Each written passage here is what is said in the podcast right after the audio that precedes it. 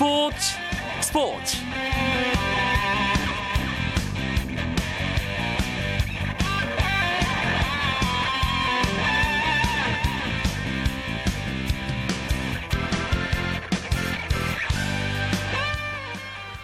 안녕하십니까 스포츠 스포츠 아나운서 이광용입니다. 홍명보 감독이 이끄는 축구 대표팀이 내일 저녁 8시 인천 축구 전용 경기장에서 북중미의 IT를 상대로 평가전을 치릅니다. 홍명보는 유럽파 선수들의 골 결정력을 발판 삼아 4경기 연속 무승의 부진 탈출에 도전하는데요. 홍명보 감독은 IT전 아, 네, 해외파와 국내파의 최적 조합을 점검한 뒤 오는 10일로 예정된 강호 크로아티아전에서 가장 아, 좋은 선수 구성을 선보일 것으로 예상됩니다. 하지만 아직까지 베스트 11도 안개 속인 가운데 2선 공격수 자리를 놓고 정말 뜨거운 경쟁이 펼쳐지고 있고요. 수비진의 윤곽도 확실하게 드러나지 않고 있기 때문에 첫 승리를 향한 홍 감독의 선택에 관심이 집중되고 있습니다. 저희가 이 경기 내일 IT전 입장권 신청을 받았죠. 내일 저녁에 있을 IT전 입장권 받으실 분들의 명단이 저희 스포츠 스포츠 홈페이지 청취자 참여란에 수령 방법과 함께 공지되어 있습니다. 현장에서 우리 선수들에게 큰 힘이 돼 주시리라 믿습니다. 그리고 다음 주 화요일 10일에 있을 크로아티아전 입장권 신청을 오늘 하루만 더 받겠습니다. 단문 50원, 장문 100원의 정보 이용료가 부과되는 유료 문자 샵 9730으로 본인의 이름과 함께 신청해 주시면 선정된 분께 한 분당 두 장의 크로아티아전 전주 경기 입장권을 드리겠습니다. 목요일 스포츠 스포츠 오늘 들어온 주요 스포츠 소식 정리하면서 출발합니다.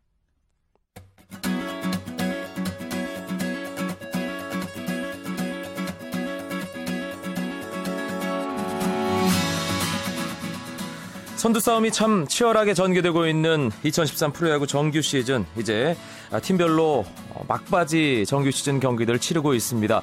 어제 삼성을 따돌리고 정규 시즌 1위로 뛰어오른 LG 오늘 한화와 대전 원정 경기를 가졌습니다. 그런데 LG가 한화에게 덜미를 잡혔습니다. 선두가 꼴찌에게 한 방 먹었는데요. 한화가 7회 말에 두 점을 뽑았고요. LG는 8회 초에 한 점을 만회하는 데 그치면서 한화가 LG에게 2대 1로 승리했습니다. 한화의 구원 투수 박정진 선수가 승리 투수가 되면서 시즌 첫 승을 신고했고요. 한화의 마무리 송창식 선수 15세이브째를 거뒀습니다. LG 오늘 세 번째 투수로 등판했던 정현욱 선수가 패전 투수가 됐습니다. 잠실 경기도 끝났습니다. 선두권을 맹렬하게 추격 중인 두산이 기아와의 홈 경기에서 6대 2로 이겼습니다. 두산은 차곡차곡 1회부터 점수를 뽑으면서 어, 기아 선발 김진우를 잘 공략했고요. 김진우 선수는 5이닝 5자책점으로 패전 투수가 됐습니다. 4회부터 구원 등판한 두산의 오현택 선수가 승리 투수가 됐고요. 두산은 오재일 선수와 이원석 선수가 5회 나란히 홈런을 기록하면서 팀 승리에 디딤돌이 됐습니다. 이용규 선수 1회 초에 나와서 선두타자 홈런을 기록하긴 했지만 팀 패배로 빛이 발했습니다.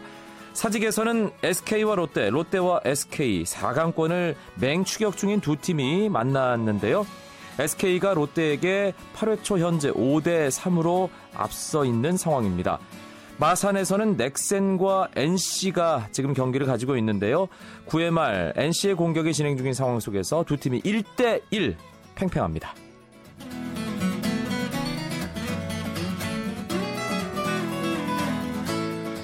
임창용 선수가 14번째 한국인 메이저리거가 됐습니다. 임창용은 시카고 컵스의 메이저리그 40인 로스터에 포함돼 마이애미와의 홈 경기에 합류했지만 등판 기회는 일단 첫날 얻지 못했습니다. 한편 신시내티의 추신수 선수는 세인트루이스와의 경기에서 연장에만 안타 두 개를 기록했지만 결정적인 주루 실수를 했고 팀은 5대 4로 패했습니다. 한편 7일로 예정됐던 추신수 선수와 류현진 선수의 신시내티 홈구장 맞대결은 류현진 선수의 등판 연기로 취소됐습니다. 육상 단거리의 황제 우사인 볼트가 벨기에에서 열리는 다이아몬드 리그 파이널 대회 기자회견을 통해 2016년 리우데자네이루 올림픽을 끝으로 은퇴하겠다는 의사를 밝혔습니다. 또 내년에는 2009년 이후 깨지지 않고 있는 자신의 200m 세계 기록을 경신하고 싶다는 포부도 밝혔습니다.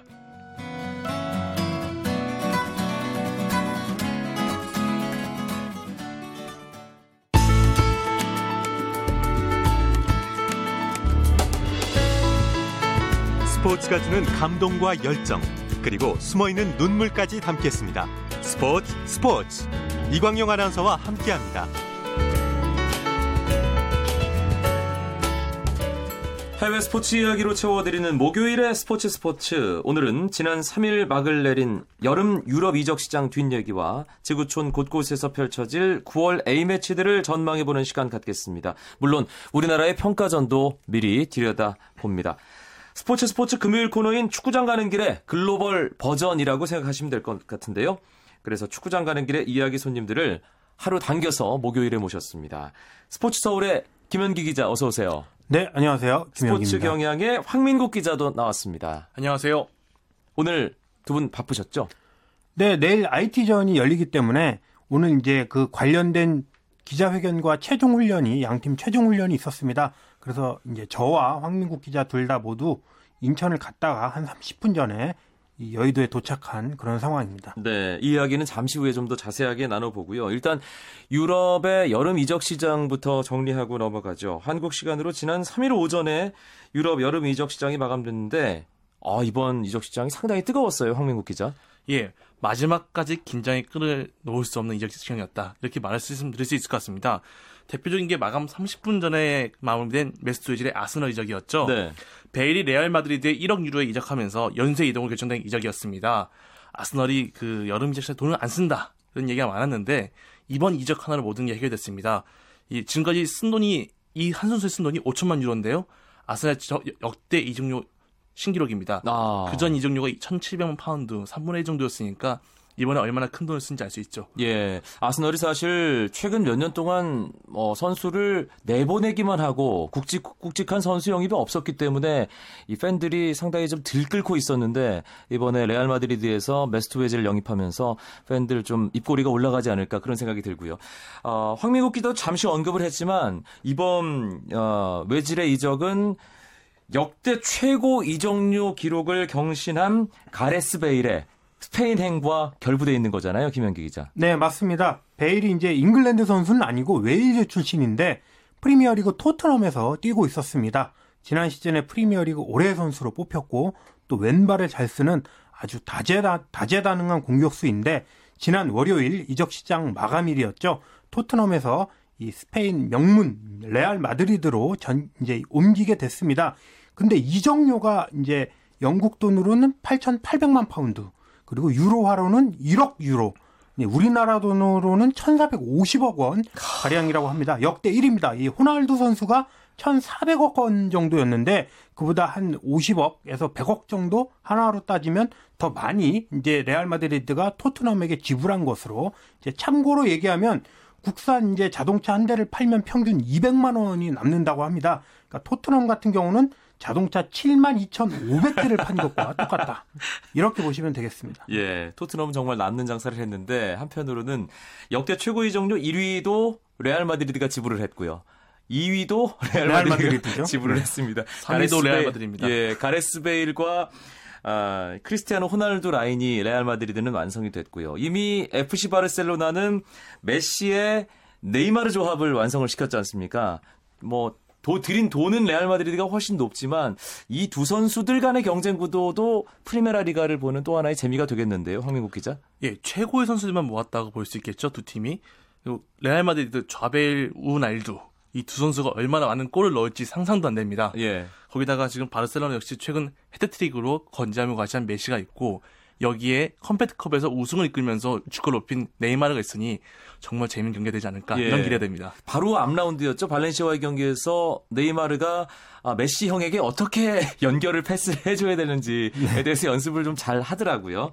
아, 또 어떤 선수의 이동이 이번 여름 이적 시장에서 눈길을 끌었나요, 김현기 기자? 네, 음, 아까 언급했던 외질이 있었고요. 그 다음에 이제 맨유로 간 미드필더 마루앙 펠라이니를 들 수 있겠습니다. 네. 이 선수도 이적 시장 마감 한 1시간 전, 2시간 전에 이제 확정이 돼서 맨유 유니폼을 입었는데 계속 얘기는 있었잖아요. 네, 사실. 계속 얘기가 있는데 뭐 안 되는 줄 알았어요. 왜냐면은 그 이적 시장 마감일 이틀 전에 이 김보경 선수가 뛰고 있는 카디프 시티와의 경기에서 이 월 전 소속 팀인 에버턴의 푸른색 유니폼을 입고 풀타임을 뛰었기 때문에 아하. 아무래도 에버턴에 남지 않겠는가 했는데 이 맨유 이 데이빗 모예스 감독이 에버턴에 있다가 올해 이제 맨유로 옮겼는데 모예스 감독의 러브콜을 받고 이제 맨유로 가지 않았을까 이렇게 생각이 됩니다. 이 벨기에 출신인데 190cm가 넘는 아주 큰 미드필더고 또 공격력도 아주 좋아서 맨유에 큰 힘이 될 것으로 보입니다. 네.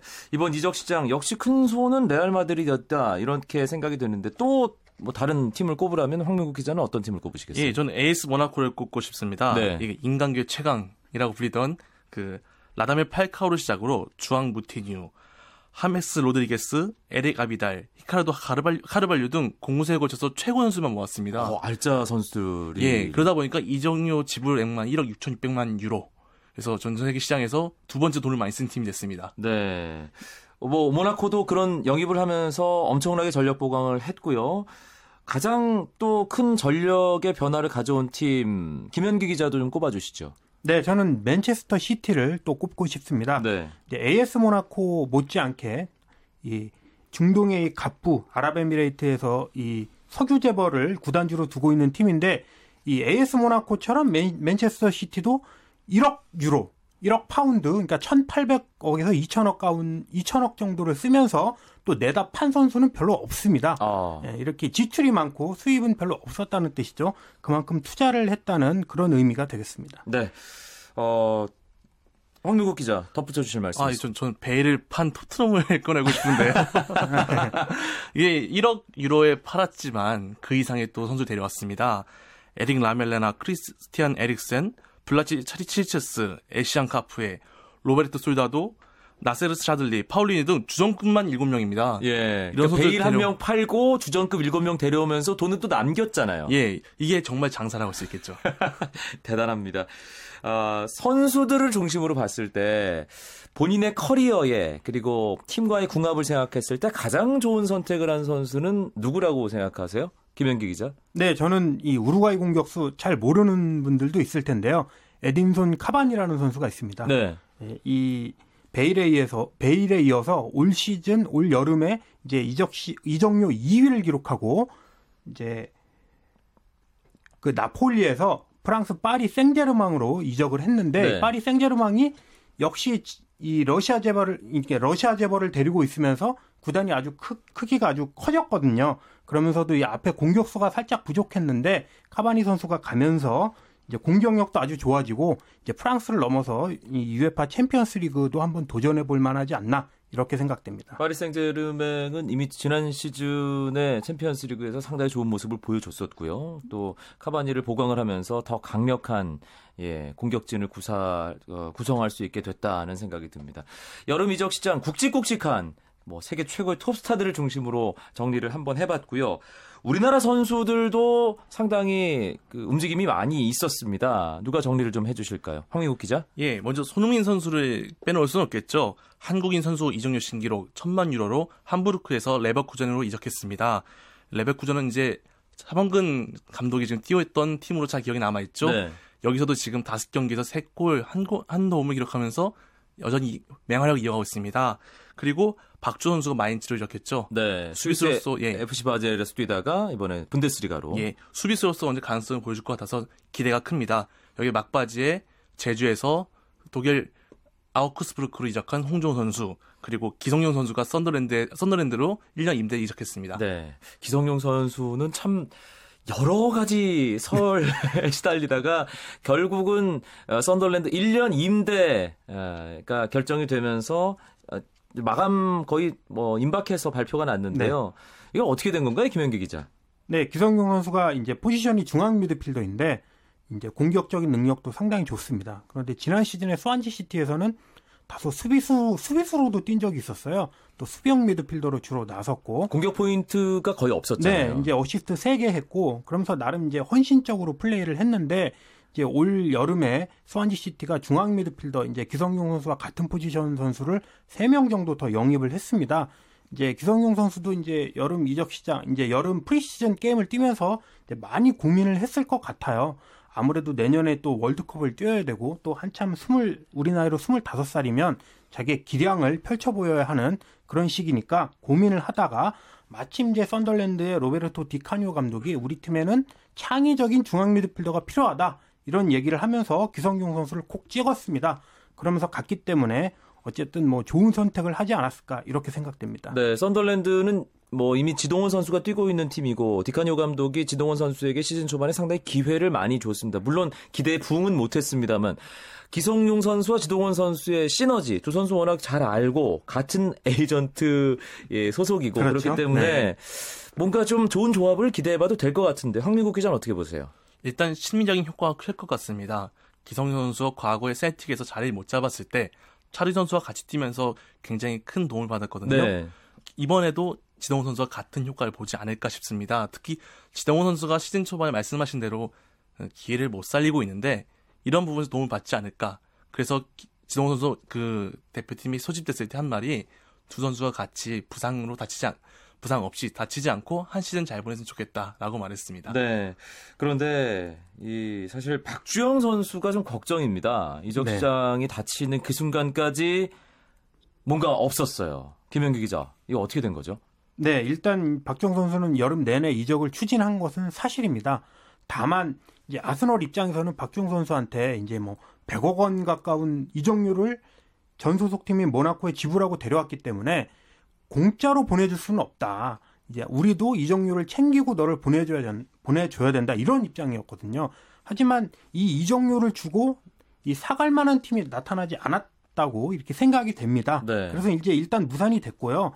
이 한 네 가지 길이 있는데 간단하게 얘기하면은 둘 중에 하나입니다. 하나는 이 아스널과의 계약을 파기를 해서 이제 이적료 없이 만드, 자신의 상태를 만들어 놓고 다른 팀을 알아보던가 아니면은 한 4, 4개월 정도를 더 쉬었다가 내년 1월에 새로 열리는 겨울 이적 시장을 알아보던가 이 둘 중에 한 가지입니다. 박정 선수 이제 많이 고민을 해야 되고 아스널도 이제 박정 선수 어떻게 처분할까 고민하겠죠. 네. 목요일 밤 스포츠 스포츠 유럽 이적 시장 마감 또 그 뒷얘기 A매치 이야기로 꾸며드리고 있는데요. 스포츠 서울의 김현기 기자, 스포츠 경향 황민국 기자와 함께하고 있습니다.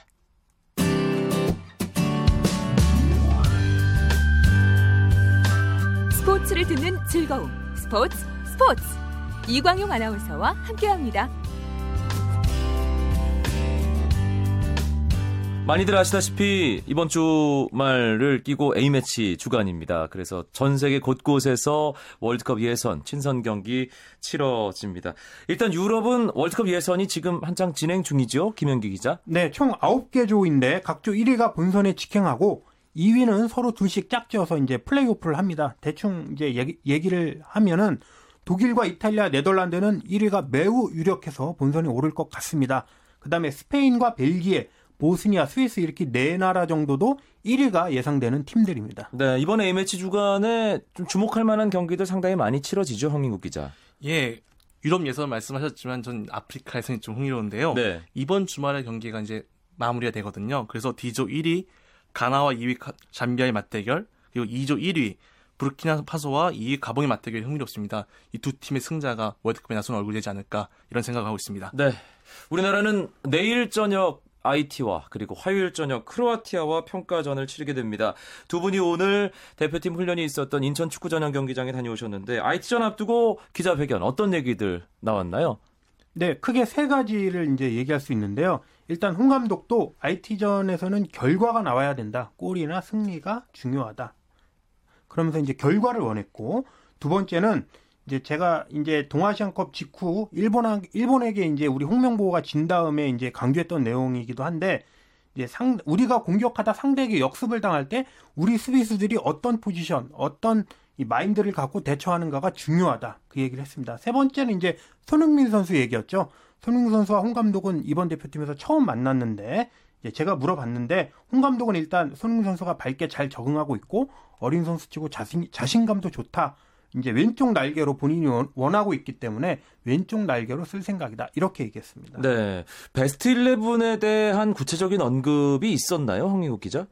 아, 이 부분은 항상 조심스럽습니다. 이, 예. 네. 이 다른 대표팀 감독과 달리 홍명호 감독은 이제 특히 평가전에서는 이제 경기 그 선발 라인을 워낙 바꾸는 게 많거든요. 예. 그런 면에서 저희들도 조심스럽게 추측하고 있다밖에 말씀 못 드리겠습니다. 그래서 아.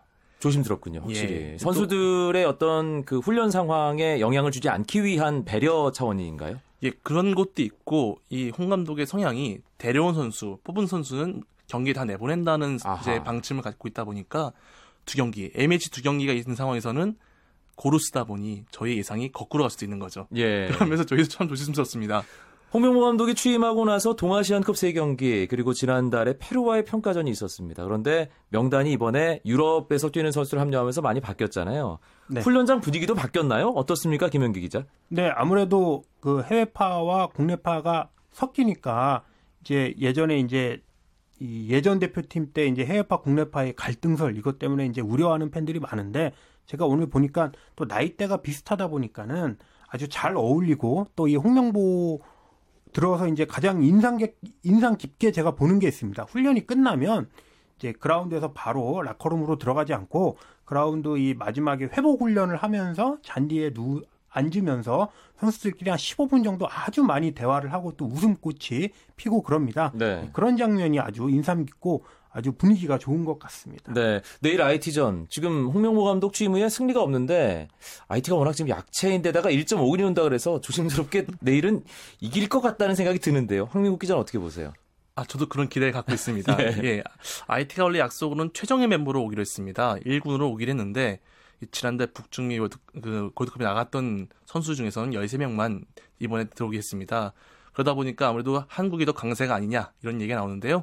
저희는 지금 첫 승을 하지 않을까, 이런 기대를 하고 있습니다. 네. IT와의 경기에서 일단은 선수들의 손발을 맞추고 초점은 다음 주 화요일 크로아티아와의 경기인데 이 경기가 또 KBS에서 중계를 하거든요. 예. 그래서 좀 좋은 경기 뭐양 팀이 최고의 전력으로 붙어서 재밌는 경기가 됐으면 좋겠는데 크로아티아전 김현기 기자는 어떻게 예상하세요? 네, 오늘 홍 감독이 이 기자회견을 통해서 한 얘기가 있습니다.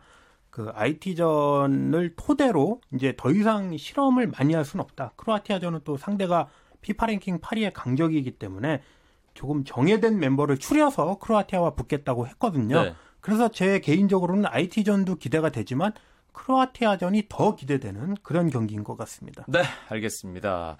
아, 내일 있을 IT와의 경기 그리고 다음 주 화요일에 있을 크로아티아와의 경기 홍명보 감독이 그 두 경기를 통해서 아, 첫 승을 그리고 좀 만족스러운 그런 경기력을 보여줬으면 하는 바람입니다.